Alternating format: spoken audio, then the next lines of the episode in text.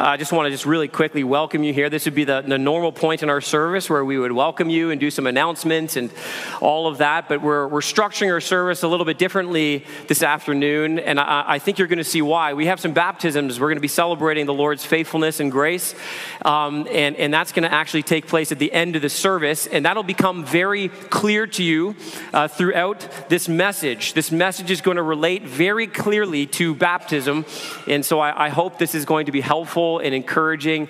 And, and I want you to see that, that the baptisms at the end of this service are really, in one sense, going to be the crescendo. They're going to be the greatest application of this, this passage. And I, I trust they're going to stir our hearts to greater worship and praise of the God who saves. I, uh, I, had the privilege and joy of being at a wedding yesterday. Wedding season is upon us, right?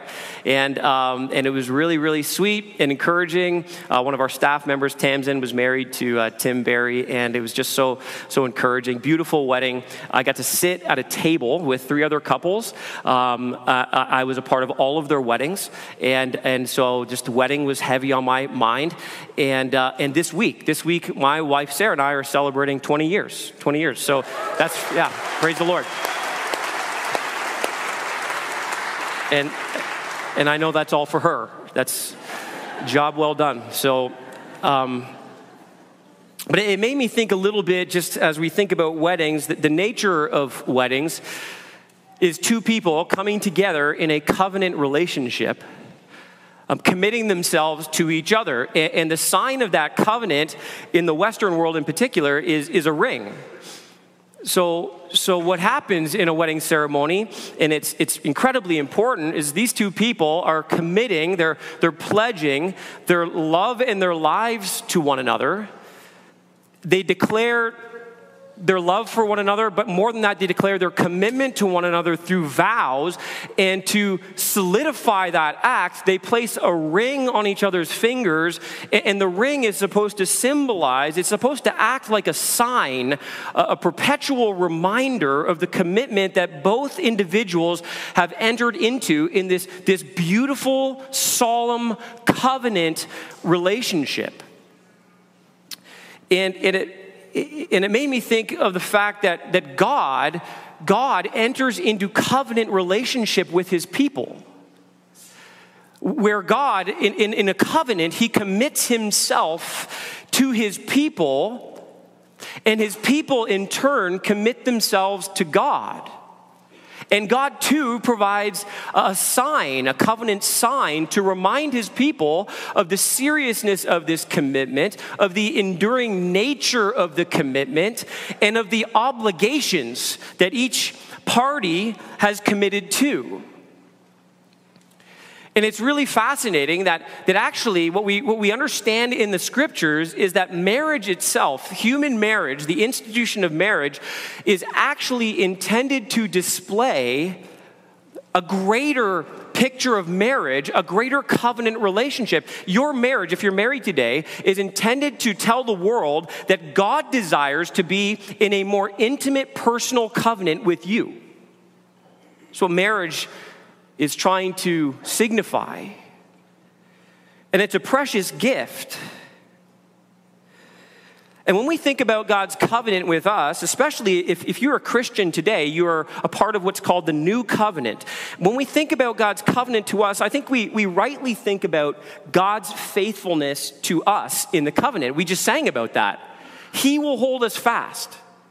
He's committed himself to us. He will be faithful to the end. He will never leave us or forsake us. And that is by far the most precious part of the covenant that God has made with his people. But I wonder how often, when you think about the fact that you are a part of this new covenant, I wonder how often you think about the commitments you have made to God. In this passage today, we see that true faith which is required to be a part of the, the covenant people of God, requires obedience. Obedience to certain obligations. And, and those obligations, that, that obedience, it actually produces uh, the blessings of faith. And in our text today, Abraham in Genesis 17, he's going to be reminded of the covenant that God has entered into with him But more than that, he's going to be reminded of the obligations that God has laid upon him. And, and the real focus of this passage is about Abraham's faith. It is for sure about God's faithfulness, but you need to see this that the real focus is about Abraham's obedience. It, it's more about what Abraham must do. And, we can learn so much from this. In fact, I want us to see here four requirements for obedient faith because obedient faith is what God expects of, of us. First, I want you to see that obedient faith requires that we encounter God's unmatched power. This is what spurs on obedience in our faith. It's interesting that the Apostle Paul in Romans chapter 1, verse 5 tells us he, he calls the faith of the Christian uh, the obedience of faith tying those two pieces together. But here in chapter 17, beginning in verse 1, we'll read down to verse 8. Look at what it says. It says, When Abram was 99 years old, the Lord appeared to Abram and said to him, I am God Almighty. Walk before me and be blameless that I may make my covenant between me and you and may multiply you greatly. Then Abram fell on his face, and God said to him, Behold, my covenant is with you, and you shall be the father of a multitude of nations. No longer shall your name be called Abram, but your name shall be called Abraham. For I have made you the father of a multitude of nations. I will make you exceedingly fruitful, and I will make you into nations, and kings shall come from you. And I will establish my covenant between me and you and your offspring after you and throughout their generations for an everlasting covenant, to be God to you and to your offspring after you.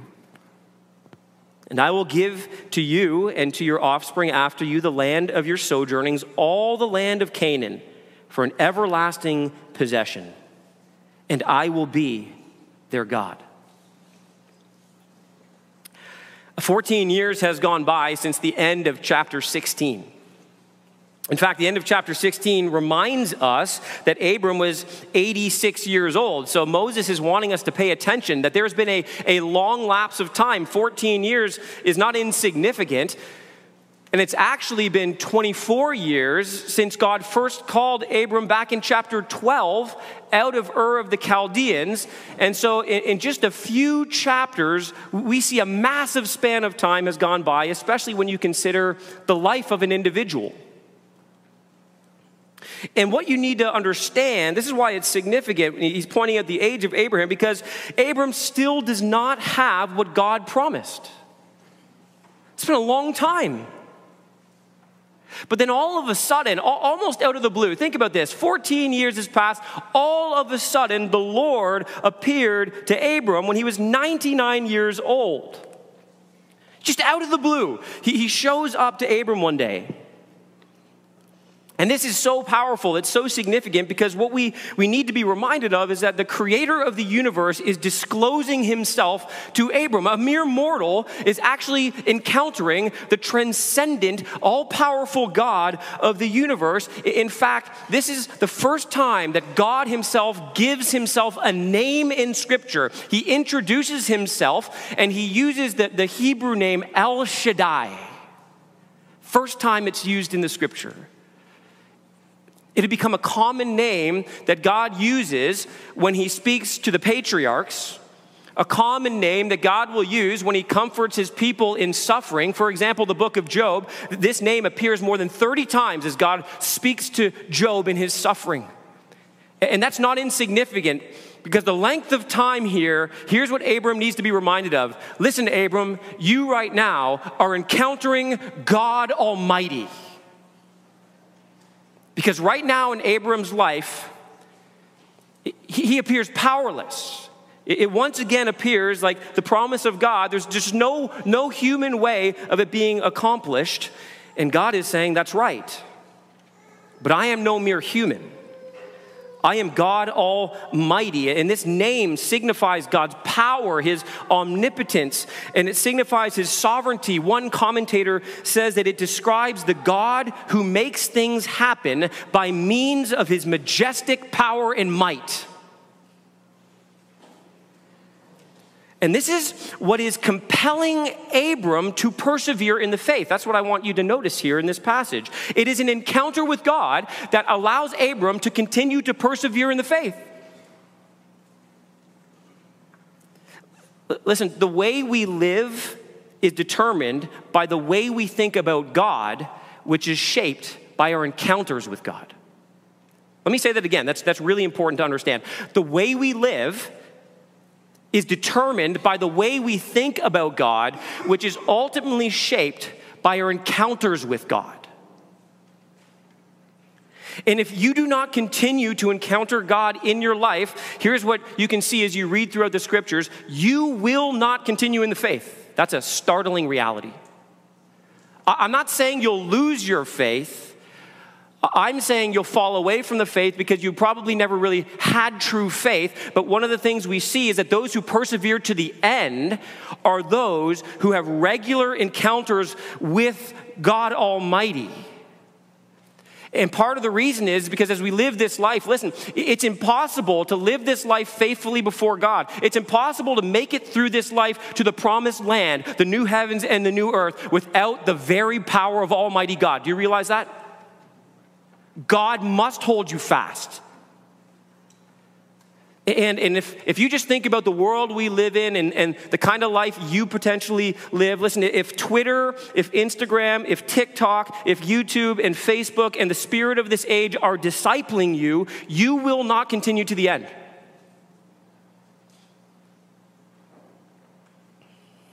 You, you will not grow in holiness. You will not form a Christian worldview. You will not cultivate Christian virtue. You will not speak Christian words, think Christian thoughts, live a Christian way. You see, conforming to this world is actually countered, according to Paul in Romans chapter 12, 1 and 2, by being transformed by the renewing of our minds. And that is, listen, through regular encounters with God through His Word. Do you realize? I, I I just I want to speak pastorally for a moment here. I, I pray for you every week. Every week you sit under God's word. One of my one of my frequent prayers is this God, God, don't let them just learn things about you. Lord, don't let them just more know Bible trivia. God, help them to have an, a, a, true, genuine encounter with you, the living God, the creator of the universe. And here's why I pray that because, listen, my, my words have no ability to change your heart. My words, I have no ability to hold you fast in the faith and, and, and help you persevere to the end. It is only the words of God, and it's only you encountering God Almighty that will hold you fast to the very end. And maybe by way of a practical application, because I'm, I just, you know, you guys know the stats. I don't need to sit out here and spit data at you, but I know this. I know, I know how easy it is to get distracted from having genuine encounters with God. I know how difficult it is because of these devices, right? In our hands, in front of our face all the time. And so, what if? What if some of us, maybe all of us, committed to instead of opening up social media apps when we're bored? What if instead we started opening up Bible apps? What if we started spending less time exposing ourselves to trivial things of the world and more time exposing ourselves to the Word of God, praying that we would have genuine, meaningful, powerful encounters with the God of the universe? Here, Abram encounters God. God makes himself known, and then he's going to make two demands. Notice this. The first demand here in verse 1 is this walk before me. And the second one is this and be blameless. To walk before God, it means to live in such a way that every single step is made with reference to God and everyday experiences Him close at hand. I mean, just imagine, okay, for a moment. I mean, this is totally hypothetical. See that? Totally hypothetical. Imagine that everywhere you went, God was there with you. Imagine, listen, this is, imagine everything you did, God was right there. Would it, would it change the kind of things you watch? It's God right there. He's on the couch beside you. Would it change the habits you have, the things you, you look at on your phone? Would it change the kind of things you say to people? The kind of music you listen to? The kind of thoughts you had? In every sphere of your life? Would it, would it change how you operated, how you actually lived? Because that's exactly what it means to walk before God. It is to walk, to live your life as if God is always present with you. Nothing is hidden from His sight. He sees it all, He knows it all. And, and in light of that, you're living for Him, the God who sees. The second command here is to be blameless. Now, it does not mean, this word does not mean to be sinless, because that's impossible. What it means is this it means to be whole, and it signifies a complete, unqualified surrender to God. So put these two pieces together, and here's what you have Abram is to live as if God is always with him, and therefore he is to be wholly devoted to God as his king. Every part of his life is to be done in service to God. Did You see that?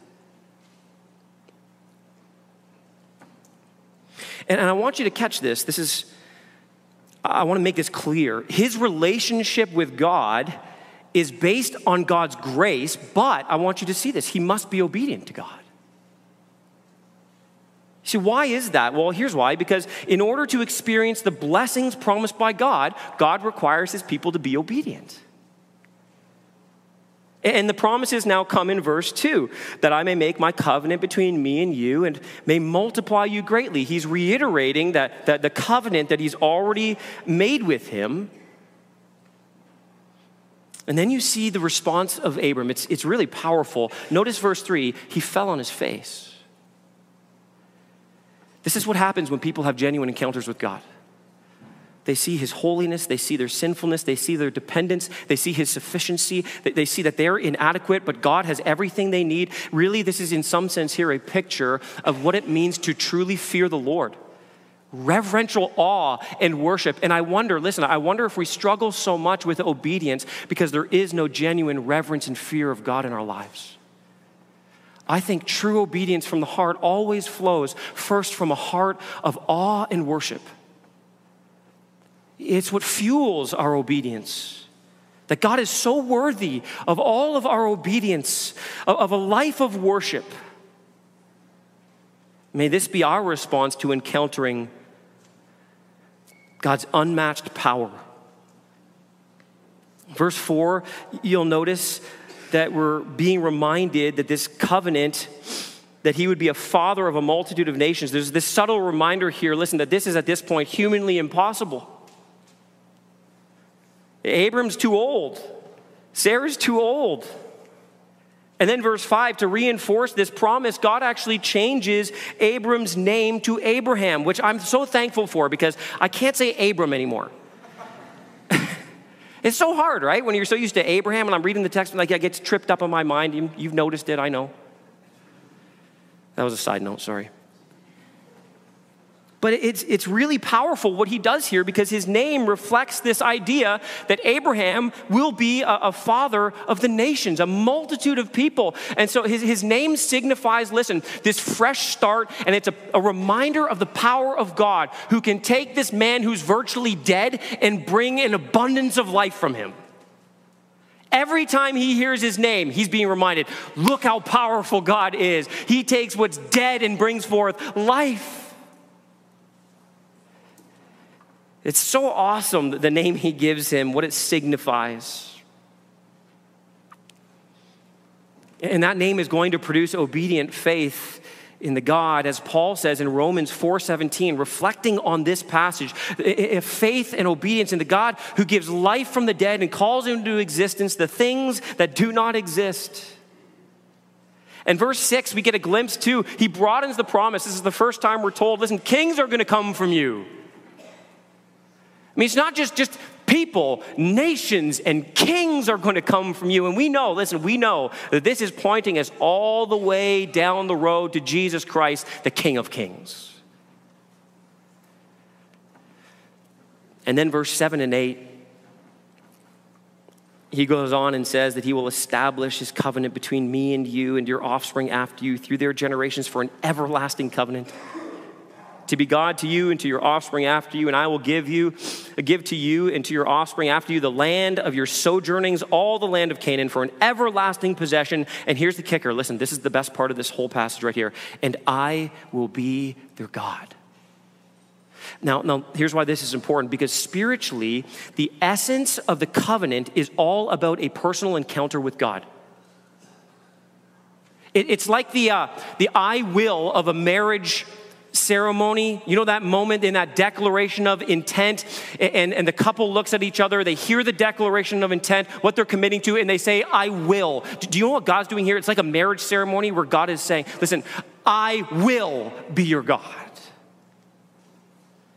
And that's the greatest part of the promise that God makes to Abraham. It's, it's not all the particulars of, of the land and the offspring. All those things are pointing to one greater reality that, listen, God's people will one day be led into an everlasting land where they will encounter the Almighty God forever and ever and ever.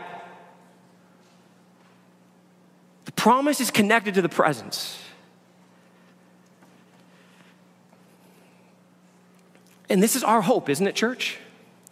Our hope is the same as Abram's. Abram would die. He would never see the fulfillment of the promise because he was looking further ahead to a better land, to a new heavens and a new earth. God is saying to us, listen, as we sojourn across this world, as we wander in the wilderness sometimes, guess what? We look forward to the day when El Shaddai, Almighty God, will bring us into the promised land and we will encounter his presence forever and we will never be the same. Obedient faith requires, secondly, that we experience God's unending grace. And in this paragraph, verses 9 through 14, God makes it very clear that Abraham and his descendants they have obligations as they respond to God's covenant promises. In other words, keeping the covenant actually requires obedience.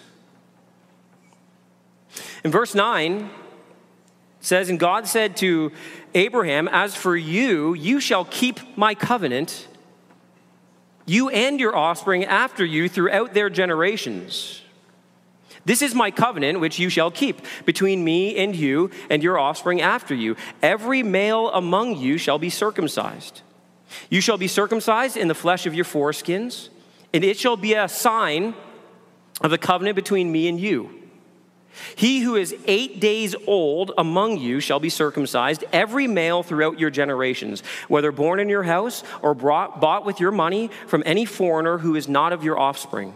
Both he who is born in your house and he who is bought with your money shall surely be circumcised. So shall my covenant be in your flesh, an everlasting covenant. Any uncircumcised male who is not circumcised in the flesh of his foreskin shall be cut off from his people he has broken my covenant. In the Old Testament, under the Old Covenant, circumcision is the sign of the covenant. And you'll notice here that he explains that obviously this happens to males only, and it's young males eight days old. This is prescribed for every male who is born um, into the, the house of Abram or purchased in, they're to be circumcised at a very young age. Now, I want to try to quickly answer a couple questions you may have or may not, but we're going to answer them anyway. Why this sign? it's little. It's like, really? You couldn't have come up with something different, God? Or, or why males only? And I think this is a layered and complex question, and I, I, don't think we have time to cover all of it uh, today, but I want to give you a few things to really think about. You see, covenant signs, they have a meaningful connection to the specific nature of the covenant. So it's not just some like trivial sign that God just said, well, we'll just do this. No, it actually has, has significance. It's actually telling us or reminding us something about the very nature of the covenant. And the focus of God's promise, I want you to think about this. The focus of God's promise to Abraham is presently on his descendants, right? His offspring. This is a word that we've traced all the way through the book of Genesis, starting all the way back in Genesis 3:15. There is to come a promised offspring, a promised seed, one who would eventually reverse the curse and bring blessings to the, the world, to all nations of the world. And so you see, it's actually uh, appropriate that the sign of this covenant is connected with the, the male reproductive organ. I'm not trying to be crass, I just, I just want you to, you know, I want to give you a real answer here. And, and male offspring, plural, are to be circumcised as a reminder, listen, that a male offspring, singular, would ultimately be the fulfillment of the promise made to Abraham. And Paul makes this connection of offspring. We've looked at this already too in Galatians chapter 3, telling us that Christ is the offspring. But it was also a reminder of what it meant to be a part of the covenant community that came with privileges and responsibilities. You see, circumcision was an external sign in the flesh that symbolized what was really necessary. It was a reminder, in one sense, listen, that there is a, a sinful part of our, our, ourselves, and even in the New Testament, it's referred to as the flesh. The flesh is, is, is often a term that's used synonymously with the sinful part of a human being. And so, what we're actually told in the Old Testament, particularly in the book of Deuteronomy, chapter 10, is that what God wants, listen, circumcision, physical circumcision saved nobody. What God was saying was, listen, this physical circumcision is a reminder that what you really need is a circumcision of the heart. You need, you, need, you need, in other words, the sin part of your life, your heart, that's rooted deep within you, deep within humanity, it actually has to be cut out. It has to be dealt with.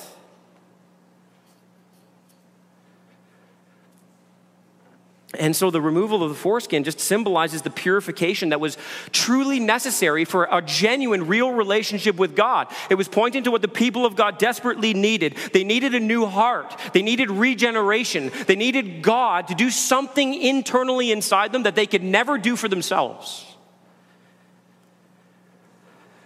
And what he gives to him here, I think we can all agree that this is a very radical demand, okay? Now, circumcision was actually not unique to the Jews at the time. It was actually practiced in, in, other ancient cultures. But what God was asking Abram to do here with all of them, this was, this was unique. And it had unique meaning. But do you just imagine for a minute that God comes to Abram and says, This is what I want you to do, Abram? He's 99 years old. And he's like, uh, What'd you say? You want me to do what? But what's so fascinating here is that Abram doesn't even question it. He's just like, whatever you want, God, however you want, whenever you want. And listen, that's the, that's the nature of true obedience, isn't it? This kind of obedience is the result of experiencing God's unending grace. And the covenant that God had established with Abram was truly God's unending grace. God was committing himself to Abram. Did it again. It's Abraham now. See, I can't even get myself to reverse it. But obedience, listen, is a response to receiving grace. I need you to hear this. Obedience like this is a response to receiving grace, it's not a means to achieving grace. You, you can't earn God's grace. You can't merit God's favor. All obedience in the Christian life is about responding to the grace that's already been shown to us. It's never, never about somehow securing our salvation as if we just do enough, then maybe God will, will love us, accept us, truly save us. That's not the way salvation works in the Christian faith. And in fact, it's the only faith that teaches this that it's wholly dependent upon the grace of God to save us. Even your faith is a gift from God. But this is the best part of this passage, I think, because he, he, not only has to circumcise himself and his children, he has to now go throughout every male in his camp, in his clan, and circumcise them. And I'm just telling you right now, I, I would have loved to be a fly on the wall in these conversations. Because the, these, these guys, like, this is a big clan that he's got right now. And remember, some of these guys are like, like these are tough dudes. They're not like effeminate, modern day men, okay? These are real men. These guys have fought in battles. They, they went up like they charged, like stormed four kings. These are tough dudes living in a tough place and, and, and, like they're battle hardened warriors. And that this is the scariest day of their life, I promise you. they're just praying that Abram doesn't sneeze.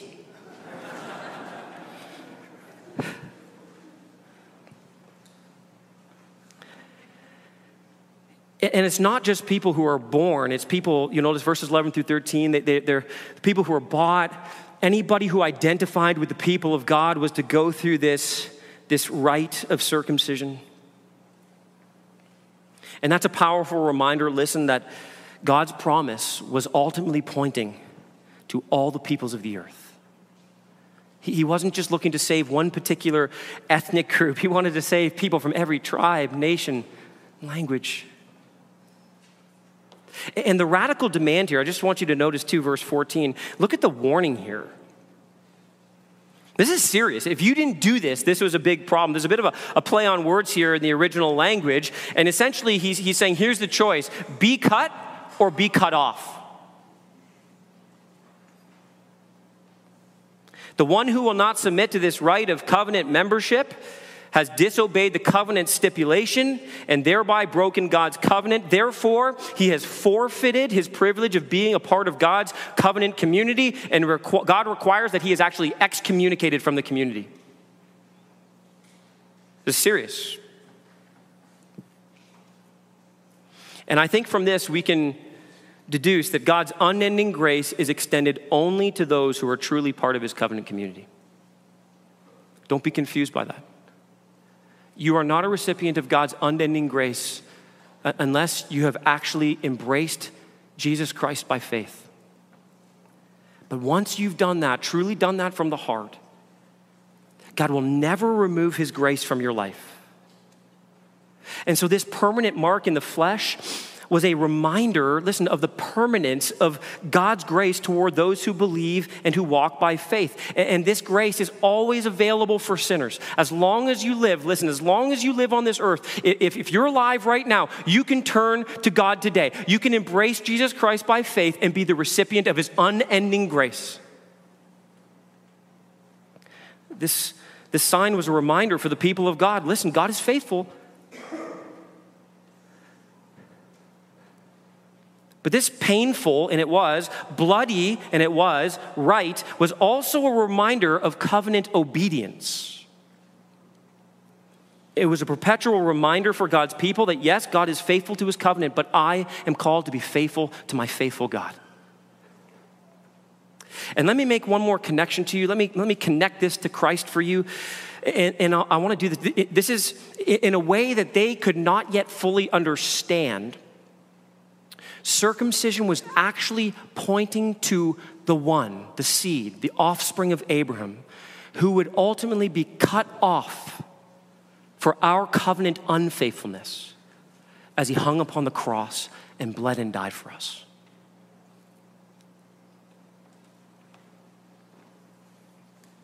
Obedient faith requires that you encounter God's unmatched power, that you experience God's unending grace, and third, that we embrace God's unexpected blessing. And in verses 15 through 21, it's, it's no coincidence that, that, that next God actually assured Abram and, and Sarah that, that Sarah would have a son.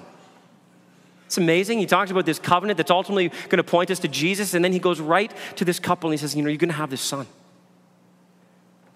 It says, God said to, to Abraham, As for Sarai, your wife, you shall not call her name Sarai, but Sarah. She gets a fresh start too, just like him. This is a new creation moment for both of them where they're reminded of the power of God to bring life from the dead. Verse 16, I will bless her, and moreover, I will give you a son by her.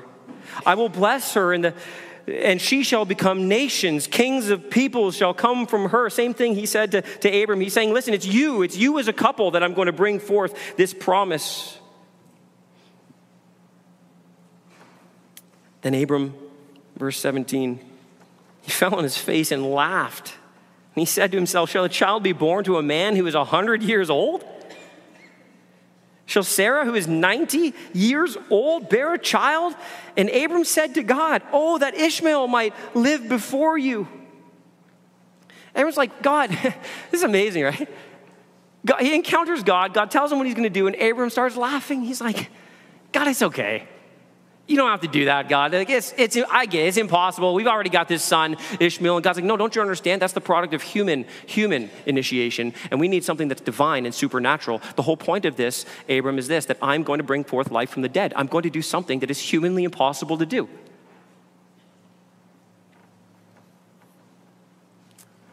But we get this, don't we? Abram here has some doubt that rises up in his heart, and not unbelief but not perfect faith. And I think doubt is kind of right in the middle of unbelief and faith. It kind of straddles the fence there. And, I think we can, we can resonate with, with Abram because we, we hear the word of God, we are exposed to the word of God, and we, we receive promises from God, and oftentimes it sounds too good to be true. It sounds utterly impossible, especially when we filter it through the grid of our current circumstances. So God tells us through His Word that He's in control, but evil rages around the world, in our lives.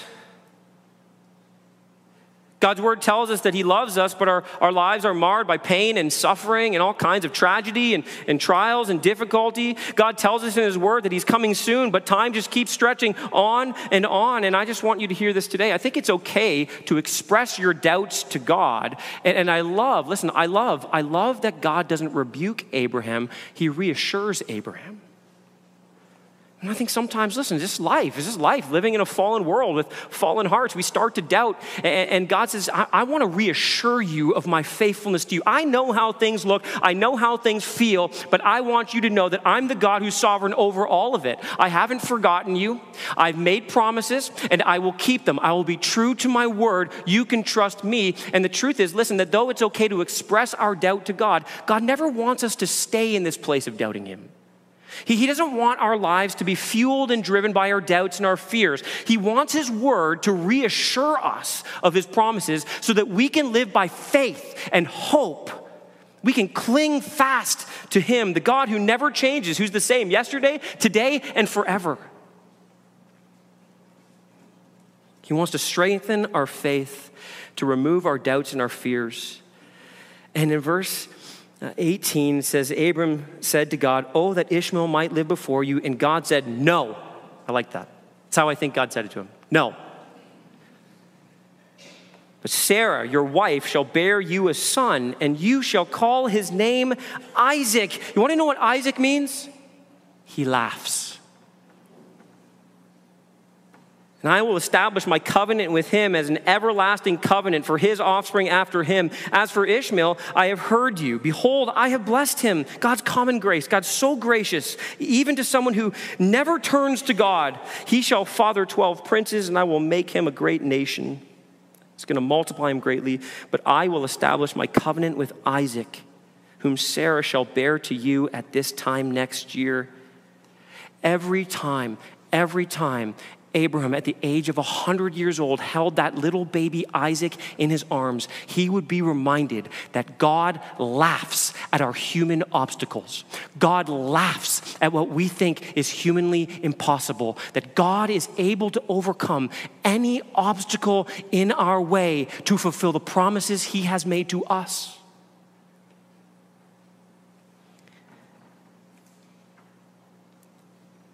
And it's so amazing, listen, to be reminded today that in the end, God gets the last laugh. And we know that Isaac is ultimately pointing to, to Abram's greater son, the Son of God, Jesus Christ, who would, listen, who would get the last laugh over the greatest obstacles facing humanity, the obstacles to the promise of God, sin and death and Satan. God would overcome them all. In fact, in Psalm uh, 2, a messianic psalm, let me just throw it up on the screen really quick for you here. This is amazing. Just This is speaking of Jesus who would come. Why do the nations rage and the peoples plot in vain? The kings of the earth set themselves, and the rulers take counsel together against the Lord and against his anointed, saying, Let us burst their bonds apart and cast away their cords from us. He who sits in the heavens laughs. It's awesome.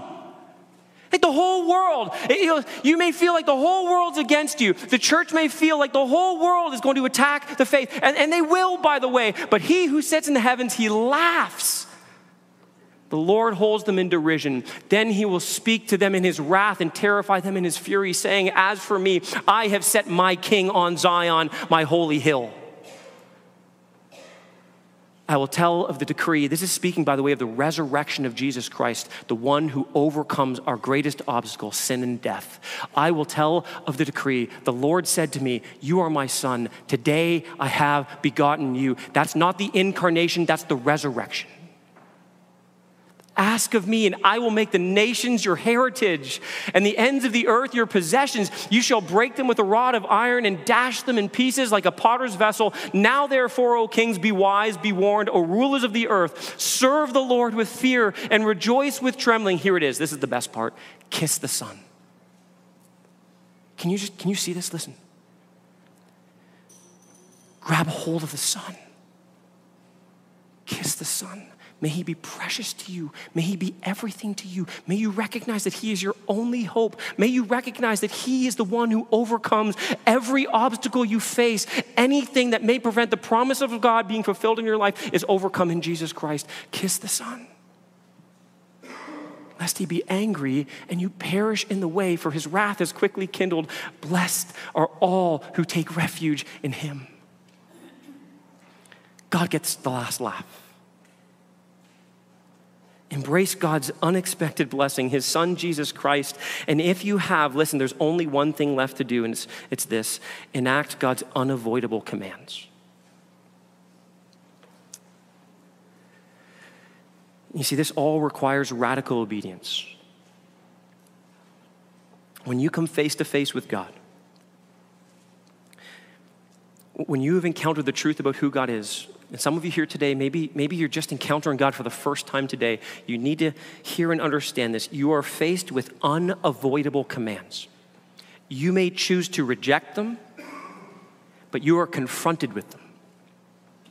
And the commands are this Will, will you believe in Jesus Christ? Will you follow him? Will you obey him? Or will you reject him and face the wrath of God? Verse 22 through 27, this is how it ends. When he had finished talking with him, God went up from Abraham. Then Abraham took Ishmael his son and all those born in his house or bought with his money, every male among the men of Abraham's house, and he circumcised the flesh of their foreskins that very day. Notice that. As God had said to him. Abraham was 99 years old when he was circumcised in the flesh of his foreskin, and Ishmael, his son, was 13 years old when he was circumcised in the flesh of his foreskin. That very day, Abraham and his son Ishmael were circumcised, and all the men of his house, those born in the house and those bought with money from a foreigner, were circumcised with him. That very day. The chapter ends by showing Abraham's obedience to the covenant, which demonstrates his faith in God. No hesitation, no delay, no committee meetings, just instant obedience. God says it, that settles it, we obey it. That was his attitude. When it came to the Word of God, that's how he responded. Let me ask you today is that how you respond to the Word of God? God says it, that settles it. I obey it. Our obedience is the fruit of faith. The evidence of knowing God is obeying God. And, and when we think about what this means in the New Testament context, let me just show you the, the radical obedience Jesus calls for in Luke 9 23 through 26. I'll put it on the screen. It says this that if anyone would come after me, let him deny himself and take up his cross daily and follow me. For whoever would save his life will lose it, but whoever loses his life for my sake will save it. For what does it profit a man if he gains the whole world and loses or forfeits himself? For whoever is ashamed of me and of my words, of him will the Son of Man be ashamed when he comes in his glory and the glory of the Father and of the holy angels. This is just as radical as the command that God gave to Abraham. Follow me means that you will be willing to be crucified every day. To, to, do not be ashamed of Jesus means that you will cling to him, that you will hold fast to him, that you will follow him all the days of your life, that you will give all for him. And if that's not happened to you, if you have not followed Jesus Christ, if you've not bowed the knee to Jesus Christ as Lord and Savior, here's what the Word of God says to you do it this very day. There's urgency. Do it this very day. God loves you. God has come for you. God has died for you. He has risen from the grave for you so that you can be saved from your sin and given everlasting life, the promise of a future new heavens and new earth, encountering the presence of God forever. What happened to God's covenant stipulation that as a, sign of covenant membership, all males be circumcised. Well, after his resurrection, Jesus in Matthew 28, he, he sends out his apostles to make disciples not to circumcise them, but to baptize them in the name of the Father and the Son and the Holy Spirit. You see, disciples are people who repent and believe and follow Jesus. The very first sermon preached in the book of Acts was repent and believe and be baptized. And you see, if you don't repent, then you don't get baptized. That's what the, the New Testament teaches. Nothing in the New Testament, uh, there's nothing in the New Testament excuse me, about, about baptizing those who repent and believe and then their infant children. It's, it's different, it's distinct from the old covenant. It's the new covenant sign, and there are new aspects of the covenant. You see, in the old Testament, the covenant sign was given to newborns, but in the New Testament, the covenant sign is only given to those who are born again and only those who are born again through faith in Jesus. In fact, in Jeremiah 31, the scriptures tell us that the new covenant is not like the, the one that he made, God says. It's not like the one I made with you at Sinai. And in the new covenant, Jeremiah 31 goes on to say that in this covenant, all will know me. In other words, everyone in the covenant knows God. And if you don't know God, then you're not in the new covenant and you shouldn't be baptized. But if you know God by faith in Jesus Christ, then you're invited into the waters of baptism to declare your faith and trust in Jesus Christ. It's the sign of the new covenant. And the connection point for us is as the old covenant points us towards the one who would come, baptism points us back to the one who did come. And it reminds us, uh, again, that we are united to Christ. And Paul in Galatians, we won't go there, um, Paul in Galatians 3, he actually talks about a baptism being a part. We, we won't go there, don't worry about it. We're, we're short on time. I want to get to the baptisms. That's the exciting part here. But, but you can look it up later. Paul in Galatians 3 talks about this that, that really our baptism really symbolizes our union with Christ. So those who are united to Christ by faith are actually baptized into him. And so that's what baptism symbols. You see what's taking place in the waters of baptism, where people are declaring their faith in Jesus, but the symbol itself is demonstrating that that person has died. Christ has died for them, and they are immersed in the death of Christ. Christ took their place. He paid for their sin. He died their death. And as they are raised up from the waters, it is symbolizing Jesus Christ being raised from the dead to newness of life. You see, it's a demonstration, it's a picture, it's a declaration, it's a sign, listen, that we are new creations in Christ, united to Him by faith. And it's a joy for us to celebrate this today. How fitting on a day like today. By the way, this wasn't planned by me, I'm not that smart. But in God's providence, we get to see five people, five people today declare their faith in Jesus Christ. And I want to invite them forward, beginning with Brad. Brad, why don't you come forward and tell us your testimony of faith in Jesus?